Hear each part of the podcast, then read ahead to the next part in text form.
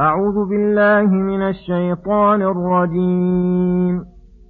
وإذ أخذ الله ميثاق الذين أوتوا الكتاب لتبيننه للناس ولا تكتمونه ولا تكتمونه فنبذوه وراء ظهورهم واشتروا به ثمنا قليلا فبئس ما يشترون لا تحسبن الذين يفرحون بما أتوا ويحبون أن يحمدوا بما لم يفعلوا فلا تحسبنهم بمفازة من العذاب ولهم عذاب أليم ولله ملك السماوات والأرض والله على كل شيء قدير. بسم الله الرحمن الرحيم. السلام عليكم ورحمة الله وبركاته.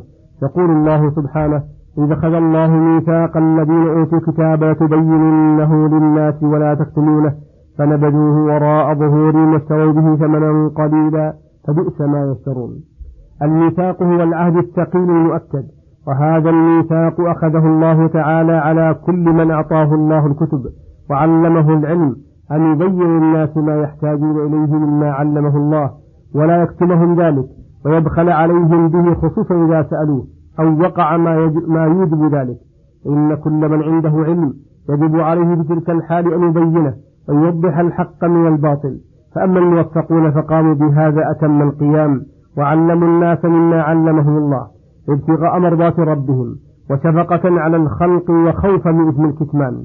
وأما الذين أوتوا الكتاب من اليهود والنصارى ومن شابههم فنبذوا هذه العهود والمواثيق وراء ظهورهم فلم يعبأوا بها فكتموا الحق وأظهروا الباطل تجرؤوا على محارم الله تجرؤا على محارم الله وتهاونا بحقوقه تعالى.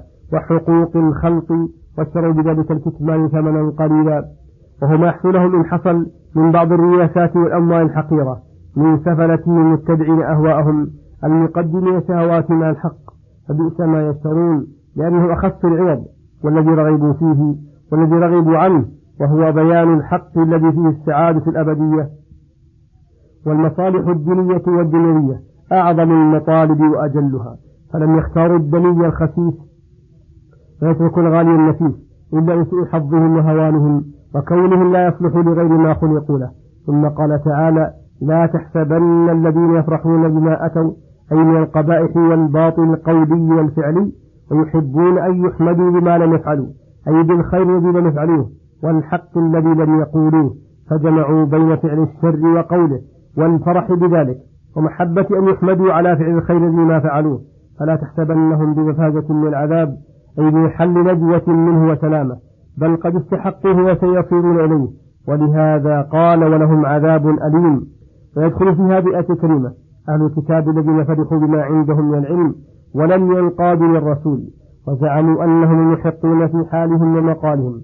وكذلك كل من ابتدع بدعة قولية أو فعلية وفرح بها ودعا إليها وزعم أنه محق وغيره مبطل كما هو الواقع له بدع ودلت الآية بمفهومها. على من أحب على أن من أحب أن يحمد ويثنى عليه بما فعله من خير واتباع الحق إذا لم يكن قصد بذلك الرياء والسمعة أنه غير أنه غير مذموم بل هذا من أمور مطلوبة التي أخبر الله أنه يجزي بها المحسنين في الأعمال والأقوال وأنه جاز بها خواص خلقه وسألوها منه كما قال إبراهيم عليه السلام واجعل لي لسان صدق في الآخرين. وقال سلام على نوح في العالمين. إنا كذلك نجزي المحسنين. وقد قال عباد الرحمن واجعلنا للمتقين إماما وهي من نعم الباب على عبده ومننه التي تحتاج إلى الشكر. ثم يقول سبحانه ولله ملك السماوات والأرض والله على كل شيء قدير.